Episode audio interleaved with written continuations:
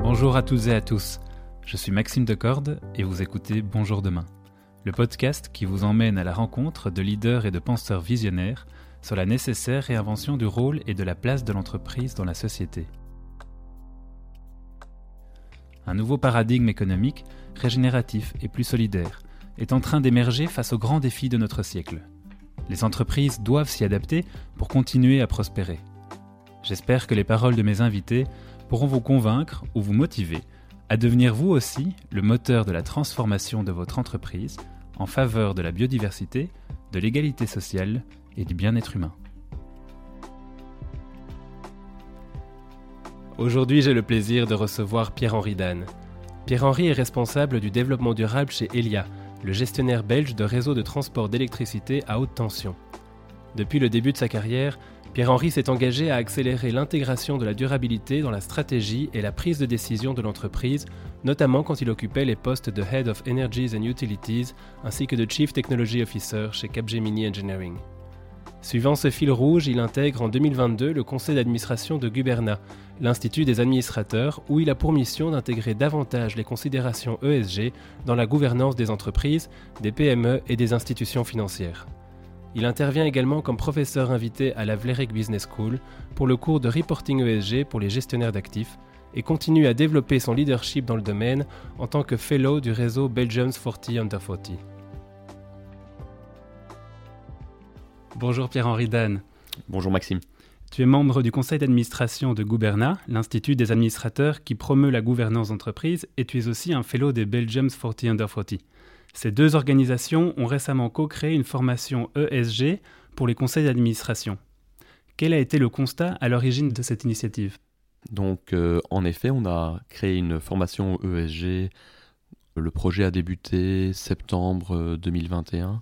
Et s'est prolongé, je dirais, jusqu'à l'été 2022. Alors, le projet est né de deux grandes observations. La première, c'est, je dirais, l'impact du changement climatique sur notre société et sur nos entreprises, qui devient de plus en plus tangible. On se souvient des inondations en juillet 2021. En Belgique, ça avait fait 40 morts. Si vous regardez maintenant à plus grande échelle ce qu'on a vu au Pakistan en septembre dernier, donc il y a à peine 4 mois, là c'était 2000 morts, 10 millions de personnes déplacées, donc il faut se rendre compte, 10 millions c'est l'équivalent de la Belgique, et en conséquence, une économie totalement à l'arrêt, car oui, ces 10 millions de personnes sont aussi des travailleurs. Et donc, si on se projette dans les prochaines décennies, au rythme actuel, on aura dans 25 ans, plus de 200 millions de migrants climatiques. Alors, quand on voit les challenges que 10 000 personnes en Belgique venant de l'Ukraine ont occasionnés, imaginez-vous ce qui se passerait non pas avec 10 000, mais 100 000 ou 1 million de personnes. Alors, d'autre part, nos entreprises, je pense, perçoivent également de plus en plus les limites planétaires, avec par exemple de manière de plus en plus tangible, une pénurie des matériaux nobles, tels que le cuivre, le cobalt, le lithium, qui en fait compromettent la pérennité de leur business model. Donc ça, c'était notre première observation. La seconde, c'est le développement rapide des régulations ESG, donc ESG, Environmental, Social et Gouvernance, au niveau de l'Union européenne et également au-delà des frontières. On y reviendra probablement dans nos discussions, mais un système de comptabilité environnementale, la EU taxonomy, etc. Et donc ces risques, je dirais tantôt physiques, tantôt régulatoires, auront un impact croissant sur la stratégie de l'entreprise et sur l'accès au capital. Et Pierre-Henri, selon toi, ton expérience, quel est le niveau de conscience des conseils d'administration de l'enjeu climatique, des limites planétaires en fait dont tu parlais, pour les entreprises et de ce que ça implique pour la stratégie de ces entreprises à moyen terme, comme l'objectif de l'Union européenne de réduire les gaz à effet de serre de 55% d'ici à 2030 ? Alors, sur ce point-là, je dirais qu'on voit du progrès. Et donc, si on reprend les deux grandes observations que j'ai précitées, le caractère tangible du changement climatique et l'accélération de régulation ESG, on constate que les conseils d'administration aujourd'hui ont en tête ce qu'est le terme ESG. D'accord ? Par contre, on constate également que les conseils sont que trop peu préparés à ce tsunami sociétal. Alors, comme je disais, le terme ESG n'est généralement plus un secret pour les conseils d'administration. On a eu l'occasion, donc, dans l'élaboration du projet, d'interviewer toute une série d'administrateurs en Belgique, de grandes sociétés, de plus petites sociétés. Et nos interviews et recherches ont montré en fait que nombre d'entre eux n'ont pas encore intégré les compétences et l'état d'esprit, je dirais, nécessaires pour, comme tu le disais Maxime, pour modifier la manière dont les risques et les opportunités doivent être évalués. Et donc, oui, on sait ce que c'est. Par contre, qu'est-ce que ça veut dire concrètement pour moi, administrateur, dans mon rôle au quotidien ? Ça, ce n'est pas encore clair et c'est ce qui a vraiment conduit à l'élaboration de cette formation ESG à destination spécifique des administrateurs, puisque ne pas considérer ce risque et ses opportunités, mais la société à risque, d'un point de vue, je dirais, réputation sur le très court terme, mais surtout d'un point de vue performance sur le plus long terme. Donc il y a une compréhension du concept ESG. Oui. Il n'y a pas encore une compréhension de ce que ça implique, de l'enjeu, de comment ça va être mis en œuvre concrètement dans l'entreprise. Et la mentalité, en fait, le changement culturel de mentalité dont tu parles. Oui, c'est ça, tout à fait. Donc ce qu'on a voulu faire dans cette formation, c'est aider les administrateurs à répondre à la question principale qui était, dans une économie qui, tôt ou tard, qu'on le veuille ou pas, va se contracter par les limites naturelles du système, comment puis-je m'assurer, moi, en tant qu'administrateur, que ma société continue à créer de la valeur ? Alors, on comprend facilement que la question n'est pas facile et hautement stratégique. Et donc, on a mis en place donc, cette formation sous un concept de boîte à outils. On avait eu l'occasion au cours de notre trajet en fait, de développer une première version de la formation qu'on avait présentée dans le cadre de Belgium's 40 Under 40 à l'ensemble des supporters, donc principalement exécutifs en Belgique ou membres de conseil d'administration. Et le feedback était « c'est bien, mais pas suffisamment bien », dans le sens où ça reste trop théorique sur les concepts. Nous, ce qui nous manque, c'est vraiment concrètement la manière dont ça change mon action en tant que président du conseil, membre d'un conseil d'administration dans les différentes réunions et préparations de réunions qu'on a. Et donc, ça nous a amené à travailler sur une version 2 de la formation entre avril 2022 et la fin de l'été. Et on a développé donc vraiment un concept de boîte à outils vide en début de formation et qu'on remplit progressivement d'outils à mesure que la formation progresse sur les 2 jours pour que, au terme de la formation, l'administrateur sorte de la formation avec sa boîte à outils et des clés, des outils, des marteaux, des tenailles, très concrètement pour mettre ça en place dans son conseil. Et qu'est-ce qui est enseigné dans cette formation ? Comment on remplit ces boîtes à outils ? Alors, on a structuré la formation, je dirais, autour de 4 grands axes. Le premier, la stratégie. Le second, le contexte régulatoire et juridique. Le troisième, les aspects financiers. Et finalement, les aspects humains qui sont trop souvent peu évoqués dans le sujet. Alors, bon, sur le premier axe, sur la stratégie, c'est d'abord répondre au pourquoi. Pourquoi intégrer les considérations ESG dans la stratégie d'entreprise ? Là, je pense qu'il y a un point fondamental, c'est que là où dans le passé, on voyait ce qu'on appelait le CSR, la Corporate Social Responsibility des entreprises, qui était un stream, je dirais, en parallèle de la stratégie d'entreprise. Aujourd'hui, le message clé, c'est ne développez pas une stratégie sustainability. On n'a pas de stratégie sustainability. La seule chose qu'on souhaite, c'est avoir une stratégie qui soit sustainable, qui soit durable dans le temps. Mais pour cela, il faut comprendre le pourquoi. Et ensuite, le comment, à quel niveau de la stratégie intégrer ces considérations. Et donc ça, c'est, on voyage avec les participants de la formation, avec une combinaison théorie et pratique. On a eu l'occasion de développer également 5 use cases pratico-pratiques avec des membres de conseils d'administration et comités exécutifs en Belgique qui nous ont ouvert leurs portes de manière transparente en montrant ce que eux avaient fait, ce qui avait fonctionné, ce qui ne l'avait pas. Et donc, on a mis ça un peu à la Harvard Business School, sous forme de use case, qu'on parcourt et qu'on discute au cours de la formation. Deuxième contexte, le contexte régulatoire, comprendre les régulations ESG. Et à nouveau, j'insisterai sur le pourquoi. On parle souvent de régulation ESG avec les ennuis potentiels administratifs que cela peut comporter dans le reporting, l'accès aux données, la structuration des données, l'affichage, le reporting, le partage, etc. Mais sur cet aspect régulatoire, il y a avant tout un enjeu de compréhension, de culture. Pourquoi a-t-on créé ces régulations ESG ? Et donc avant de faire un deep dive sur les différents streams, on répond à cette question de manière très claire pour l'administrateur, pour qu'il puisse se projeter dans un avenir qu'il n'a pas connu dans le passé. Aspect financier, l'impact des considérations ESG dans les décisions d'investissement des acteurs du financement, mais également sur les financial statements d'une corporation, son compte de résultats, le bilan. Et finalement, je le disais, les aspects humains, quatrième pilier de la formation, très important et peu abordé sur la composition du conseil, la dynamique du conseil, les différentes compétences requises. Qu'est-ce que ça veut dire avoir un sustainability leadership ? Et donc là, on a fait appel à des cabinets d'executive search qui viennent donner un module de formation sur ces aspects-là.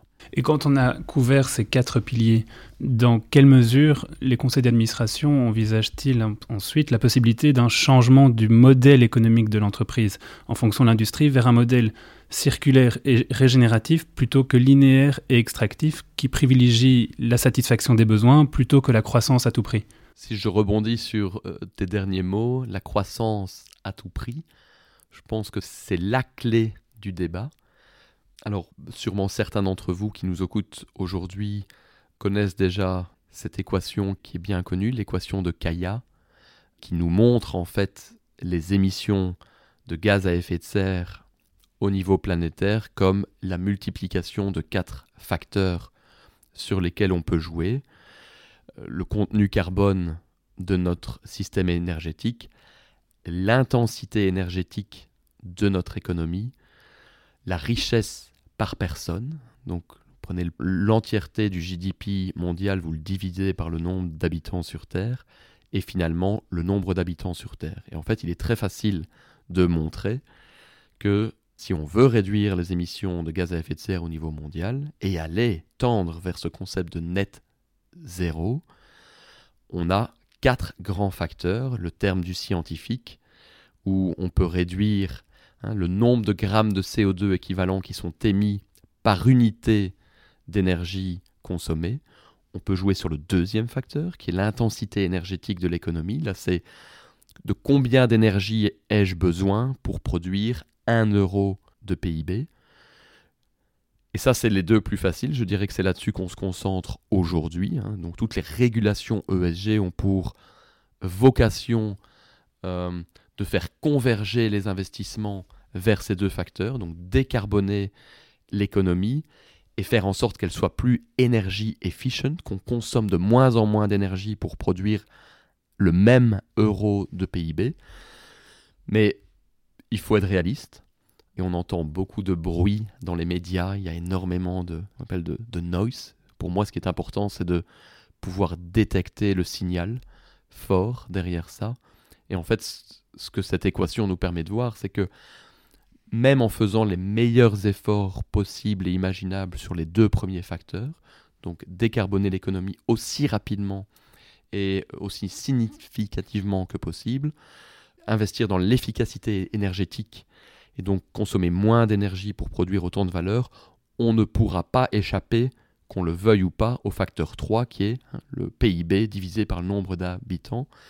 Et donc, la vraie question, c'est si on veut vraiment aller vers net zéro, il faudra trouver un moyen de voir la vérité en face et de voir ce facteur 3, qui est PIB divisé par nombre d'habitants sur Terre, soit la proportion de PIB par personne, qui est ni plus ni moins que votre richesse individuelle.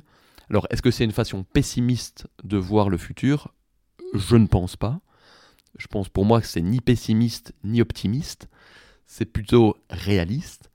Et donc la vraie question pour un conseil d'administration, c'est dans ce scénario-là où on est sérieux sur la diminution des émissions de CO2, comment je m'assure, en tant qu'administrateur, que ma société, dans laquelle je siège, continue à croître dans une économie qui, elle, est en contraction.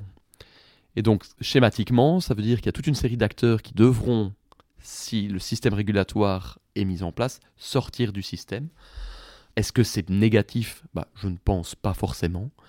Est-ce qu'on a besoin d'appareils IoT, donc l'Internet des objets, pour mesurer ce qu'on a dans le frigo, qui est à 1,50 m de nous, plutôt que d'ouvrir la porte du frigo ?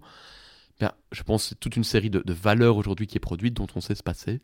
Et par contre, il y a des secteurs industriels clés qu'on doit conserver. Et c'est ces secteurs-là qui vont croître dans une économie qui, potentiellement, pourrait décroître. Et donc, ça, c'est le rôle principal des régulations ESG. Et donc, il y a une première étape, c'est la réduction des externalités négatives dont tu parlais sur l'environnement, sur la société. C'est la vision comprise généralement du développement durable, je pense, de l'ensemble des entreprises aujourd'hui. Mais il y a une deuxième étape pour aller plus loin, pour aller vers net zéro dont tu parlais, qui est ce changement de système. Tu parlais de est-ce qu'on reste dans le système ou non. Comment, aujourd'hui, on fait passer ce message-là au conseil d'administration, au comité de direction, pour qui l'incompatibilité de leur business avec les limites planétaires ne change rien à leur stratégie à court terme et à moyen terme? Comment on fait évoluer ces consciences à ce niveau ? En fait, comment on les fait passer de cette vision qui est la première étape de réduire les externalités négatives à aller plus loin, à peut-être changer de système ? Là, peut-être deux exemples très concrets pour répondre à comment on fait changer les mentalités. Ce qu'on peut faire, la première chose, c'est essayer de projeter les performances financières de l'entreprise dans un futur plus ou moins lointain. Ça s'appelle le concept de shadow P&L, shadow balance sheet, où en fait, comme tu le disais Maxime, on intègre déjà toute une série d'externalités négatives et positives dans le compte de résultat de l'entreprise, dans son bilan et dans son cash flow statement. Donc finalement, on refait tourner la moulinette financière sur nos trois financial statements, mais en prenant en compte toute une série de contraintes qui aujourd'hui n'apparaissent pas dans la comptabilité classique telle qu'on l'a. Alors effectivement, ça repose sur toute une série d'hypothèses, personne n'a de boule de cristal et on ne sait pas si l'entreprise lambda devra payer son carbone, oui ou non. Je parle pour les entreprises qui ne sont pas dans le système ETS en Europe. Est-ce qu'elle devra le payer à l'horizon 2035, oui, non, je ne sais pas le dire. Mais en tout cas, ça permet de se projeter dans un futur où, oui, par exemple, l'entreprise devra payer son carbone. Il y a d'autres hypothèses sur le niveau de prix. À quel prix ? Aujourd'hui, on a une fenêtre de prix carbone sur les marchés volontaires qui est tellement large que ça veut tout et rien dire. Mais je pense que le seul fait de déjà montrer les comptes de résultats de l'entreprise à l'horizon 10, 15, 20 ans, en intégrant toute une série de contraintes qui aujourd'hui sont invisibles dans la comptabilité classique, est une excellente prise de conscience pour nos dirigeants, parce que finalement c'est ça qui drive les décisions. Et donc je pars du principe qu'on ne doit pas fondamentalement changer le modèle de profitabilité. L'entreprise ne fera jamais du mécénat, mais par contre montrer la manière dont ses performances financières seront impactées par le changement climatique et la transition sociale, je pense que ça, c'est un bon moyen. Le deuxième exemple, très court, c'est, je dirais, les relations entre acteurs dans une chaîne de valeur. Aujourd'hui, comme je le disais dans l'introduction, on se rend compte de plus en plus que l'Europe, en tout cas, pourrait faire face très prochainement à des problèmes de pénurie de matériaux rares qui sont nécessaires à l'industrie et à la transition énergétique. Et donc, quand la pénurie sera là, ce qu'on anticipe, c'est qu'en fait, les manufactureurs qui, eux, ont accès aux ressources naturelles pour construire des équipements qu'ensuite un autre acteur plus loin dans la chaîne de valeur achète, eh bien, le manufactureur qui, lui, fera face à une pénurie devra trouver une clé de répartition ou un mécanisme de décision pour savoir quel acteur plus bas dans la chaîne de valeur il va continuer à servir versus ceux auxquels il devra décliner l'offre. Et donc, ce qu'on voit aujourd'hui apparaître, c'est que ces acteurs de la chaîne de valeur demanderont de la circularité et donc continueront à fournir en équipement seuls les acteurs qui ramèneront leurs équipements en bout de vie, en bout de cycle de vie, et donc où la circularité finalement, et donc le recyclage, deviendra une condition sine qua non pour continuer à être livré dans le futur. Et donc là, c'est quelque chose qu'on observe de manière très tangible sur les marchés aujourd'hui, dans les systèmes de procurement, et qui, je pense, va dans la bonne direction. Et cette comptabilité extra-financière dont tu parlais, l'intégration des externalités négatives dans la comptabilité des entreprises, comment est-ce que ça va impacter les entreprises? À première vue, on peut se dire que ce sera peut-être au désavantage des entreprises. Est-ce le cas? Est-ce une vision à plus long terme qui peut être bénéfique pour l'entreprise? Comment est-ce que tu vois les choses? Je dirais que là, il y a deux questions peut-être. Il y a la première, est-ce que une fois que ma comptabilité extra-financière, comptabilité ESG sera publique, est-ce qu'elle jouera à mon avantage ou à mon désavantage? Puisqu'on sera dans une transparence complète. Donc c'est la première question, avantage versus désavantage. La deuxième question, c'est est-ce que l'effort nécessaire en matière de ressources humaines, de systèmes informatiques pour la mettre en place, en vaut la peine et donc créera de la valeur pour mon entreprise, ou est-ce que ça restera sur le moyen terme un poste de coût? Qu'on soit très clair, je pense que la comptabilité extra-financière est une bonne chose. Je pense que la comptabilité en tant que telle est ce qui a en fait gouverné et structuré notre économie aujourd'hui depuis plus de 50 ans, c'est ça qui conditionne la manière dont les entreprises se comprennent entre elles, qui crée de la transparence, qui s'assure qu'on parle tous le même langage. Aujourd'hui, quand on parle d'un EBIT, d'un EBITDA, et qu'on compare deux rapports annuels d'entreprise, on a la conviction et le sentiment qu'on compare des pommes avec des pommes. Et donc c'est exactement ça qu'on veut faire avec la comptabilité extra-financière, que quand on calcule des externalités externes telles que la pollution, des émissions de gaz à effet de serre, le nombre de matériaux par exemple et le type de matériaux dont l'entreprise a besoin, on s'assure que toutes ces métriques-là seront calculées de la manière identique.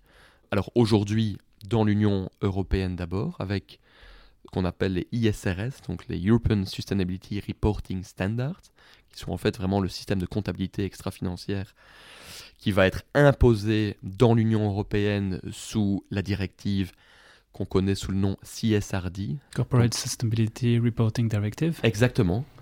Et donc qui va se mettre en place dès l'année fiscale 24 et ce jusqu'à l'année fiscale 26 en fonction du type d'entreprise que je ne vais pas détailler ici. Mais donc aujourd'hui, il y a un réel travail préparatoire des entreprises. Il nous reste 18 mois pour mettre ce système de comptabilité en place. C'est un système de comptabilité en Europe qui comprendra environ 80 points de données qui ont une définition précise sur les trois volets, donc les volets environnementaux, sociaux et de gouvernance. Donc c'est bien la totalité du paysage ESG. Et on voit que, effectivement, IFRS a rebondi sur l'occasion il y a un peu plus d'un an maintenant, avec la volonté de collaborer, je dirais, avec EFRAG au niveau de l'Union européenne et d'avoir un projet qui soit plus commun et qui aille au-delà des frontières de l'Union. Et alors, outre-Atlantique, la SEC, aux États-Unis, a débuté un premier travail également de comptabilité extra-reporting, mais là, uniquement aujourd'hui sur le E, avec encore beaucoup de critiques et de discussions. Mais je pense qu'en tout cas, ce concept de comptabilité carbone évolue dans le bon sens. Et donc ça, c'est une première grande action à mettre en œuvre au sein des entreprises. Est-ce qu'il y a d'autres actions de manière très pragmatique à mettre en place dans les entreprises en tant que Head of Sustainability, responsable du développement durable, pour permettre les adaptations de business nécessaires au regard du défi climatique? Et là, je dirais... Si je regarde ce qu'on a fait, notamment chez Elia, au cours des 2 dernières années, par exemple, je pense qu'il y a 3 grands volets, 3 grandes étapes dans la mise en place d'un programme de sustainability dans l'entreprise. Je m'explique. Le premier, il y a un travail de culture. Je pense que c'est le premier volet d'une transformation sustainability dans une entreprise. C'est d'abord la culture. Répondre au pourquoi on doit ou on fait ceci ou cela en parlant le langage des différentes business units de l'entreprise. Et donc ne pas venir avec un discours top-down, mais avoir cette faculté de comprendre les différents métiers de l'entreprise et de les projeter dans un futur à l'horizon 5, 10, 15 ans que personne n'a encore vu aujourd'hui, de faire le lien entre ce changement climatiques et les enjeux sociaux qui se cachent derrière et leur métier au quotidien. Et ça à tout niveau dans l'entreprise, à la fois tout en haut au comité de direction et par exemple sur le terrain avec les opérateurs de terrain pour que l'ensemble de la workforce de l'entreprise comprenne le pourquoi. Ça c'est mon premier stream, c'est de la culture.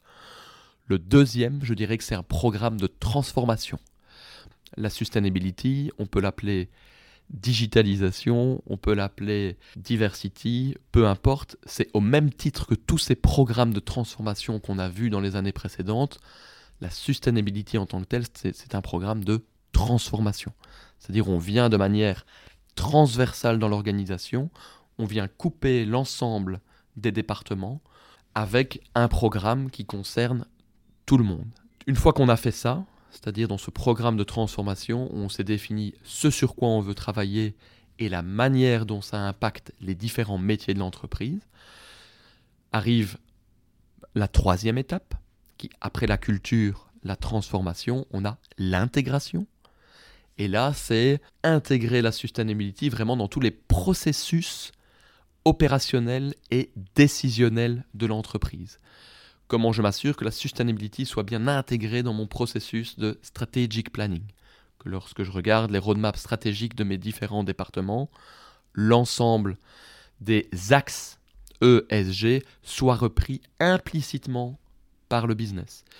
Comment je m'assure que le processus de budget planning intègre les besoins, les ressources nécessaires pour la mise en place de la sustainability, à la fois en personne, en êtres humains, et en euros, OPEX, CAPEX.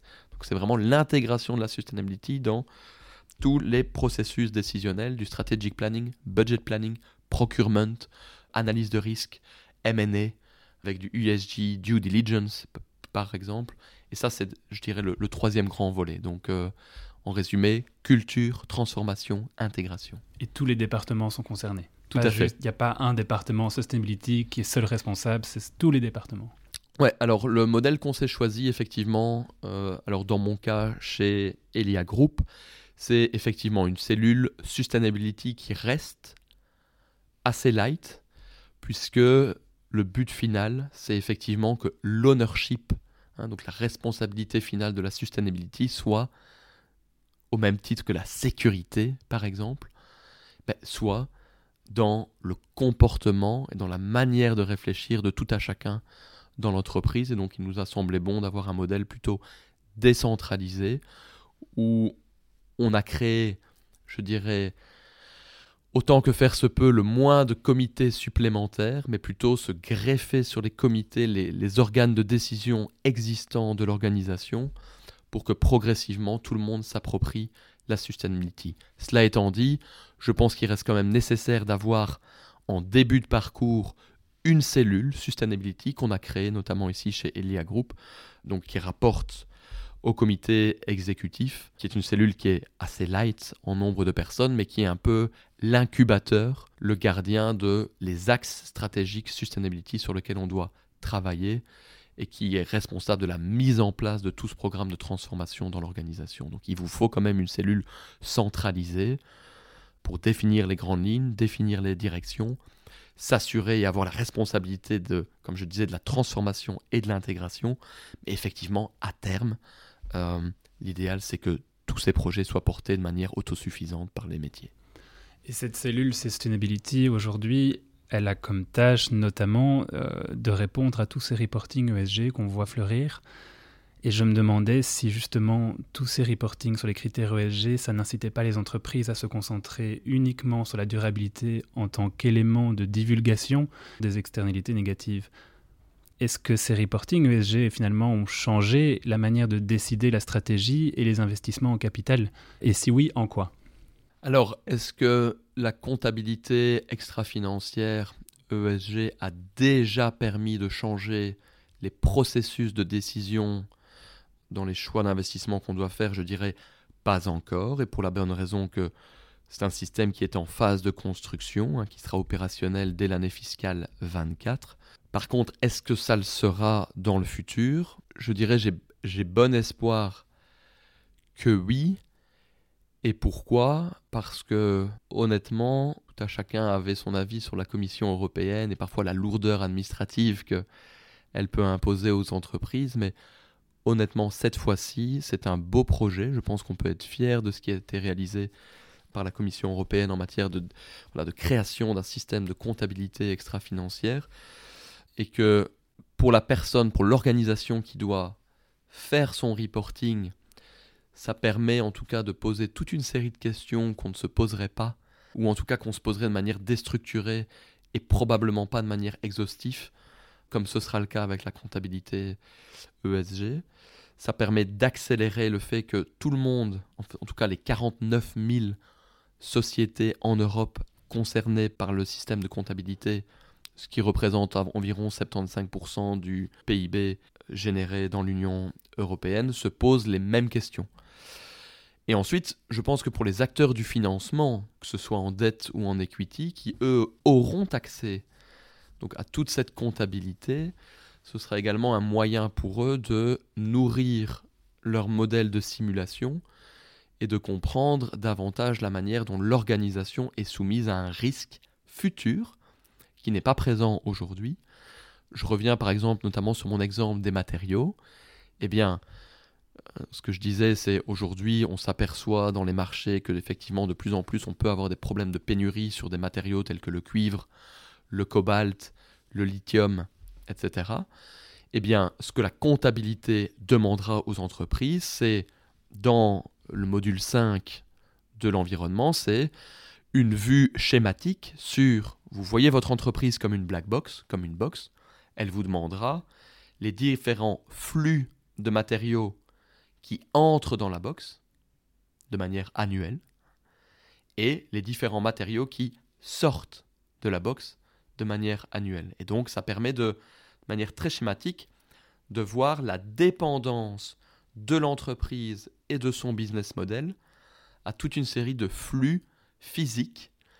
Et c'est ça qui, aujourd'hui, est non existant et qui permettra, je pense, demain, aux acteurs de financement de faire leurs projections et de se dire si le business model de cette entreprise dépend à 50% d'une matière qui est extrêmement rare, dont on pense qu'on va souffrir d'un problème de pénurie dans l'Union européenne, eh bien, soit je lui demande de changer, soit pour moi, il est plus raisonnable d'investir mon capital ailleurs. Et donc, ce jeu, je dirais, capital provider, capital user, pourrait, à terme, je dirais, encourager les entreprises à changer leur business model, puisque étant à court de capitaux. Néanmoins, ça reste vrai uniquement si les investisseurs eux-mêmes ont une vue de long terme.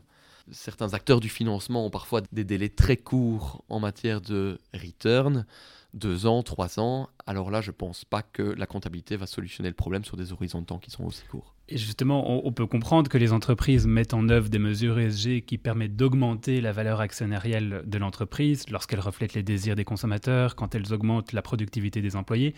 Mais qu'est-ce qu'il en est des mesures ESG qui sont financièrement préjudiciables à l'entreprise, en tout cas à court terme ? Et tu parlais justement de ces investisseurs qui ont cette vision à court terme. Enfin, une partie des investisseurs qui ont une vision à court terme. Je dirais que là, il y a aussi deux choses. Je ne peux pas vous raconter de bêtises, ce n'est pas facile. Par contre, ce qu'on peut espérer, c'est que... Je pense que de toute façon, spontanément, le système ne le fera pas. Et que donc, les régulations ESG ont un rôle crucial à jouer. Et notamment, un exemple qui me vient en tête pour répondre à ta question, Maxime, c'est ce qu'on appelle le Green Asset Ratio, qui est au niveau bancaire, qui représente le pourcentage du lending book, donc de l'ensemble des prêts de la banque, qui est aligné avec la taxonomie européenne. Je m'explique, j'imagine que cette phrase peut être compliquée. La taxonomie européenne, c'est quoi ? C'est une liste d'activités économiques, donc ce n'est pas du reporting, ce n'est pas la comptabilité. Ce sont les activités économiques dans lesquelles l'Union européenne doit investir pour implémenter de manière successful le Green Deal. D'accord ? Et donc, ce qu'on a vu apparaître, c'est, eh bien, pour une banque, dites-nous quel pourcentage de vos prêts sont alignés ou sont octroyés à des secteurs d'activité économique qui contribuent à la réalisation du Green Deal. Et donc, ce faisant, je pense que ça va guider le capital vers ces entreprises-là, et que celui qui doit mettre en place une politique préjudiciable financièrement sur de court terme pourrait être invité à le faire avec la compréhension de son conseil d'administration, parce que le downside de ne pas le faire pourrait encore surpasser le coût de l'action ESG. Ça pourrait être de l'isolation de bâtiments, par exemple, que si elle s'engage dans la démarche. Voilà, mais à nouveau, tout ça reste vrai pour des acteurs du financement qui ont une vue moyen-long terme. Je n'ai pas encore de solution magique. Si on a un fonds de private equity qui a une vue très court-termiste, ça peut rester encore compliqué aujourd'hui. J'ai une dernière question, Pierre-Henri. Oui. Quel livre qui touche de près ou de loin à notre discussion d'aujourd'hui t'a marqué et pourquoi ? Eh bien, je vais répondre à côté de la question, Maxime. J'ai pas envie de vous inviter à lire un livre, mais j'ai envie de vous inviter à regarder cette équation de Kaya, qui, moi, m'avait été présentée il y a maintenant 2006, donc il y a 16 ans, et alors qui réapparaît cette année, enfin l'année dernière, en 2022, de manière de plus en plus fréquente. Mais allez voir, équation de Kaya, ça permet de comprendre les enjeux du changement climatique, les enjeux de cette transition de manière extrêmement simple, et de vous faire une opinion sur toutes les grandes questions de société. Est-ce qu'on doit investir dans le renouvelable ? Oui, non. Est-ce qu'on doit investir dans le nucléaire ? Oui, non. Est-ce que le concept de décroissance est uniquement péjoratif, ou s'il y a une connotation positive à ça ? Ça vous permet de manière très structurée et très simple de répondre vous-même à toutes ces questions. Merci Pierre-Henri d'avoir accepté mon invitation. Le plaisir est le mien. Merci à toi.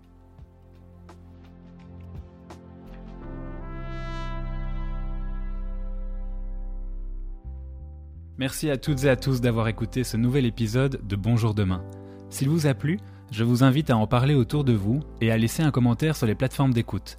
Si vous avez envie de suggérer des personnes que vous aimeriez entendre dans ce podcast, contactez-moi sur LinkedIn en tapant mon nom, Maxime Decorde.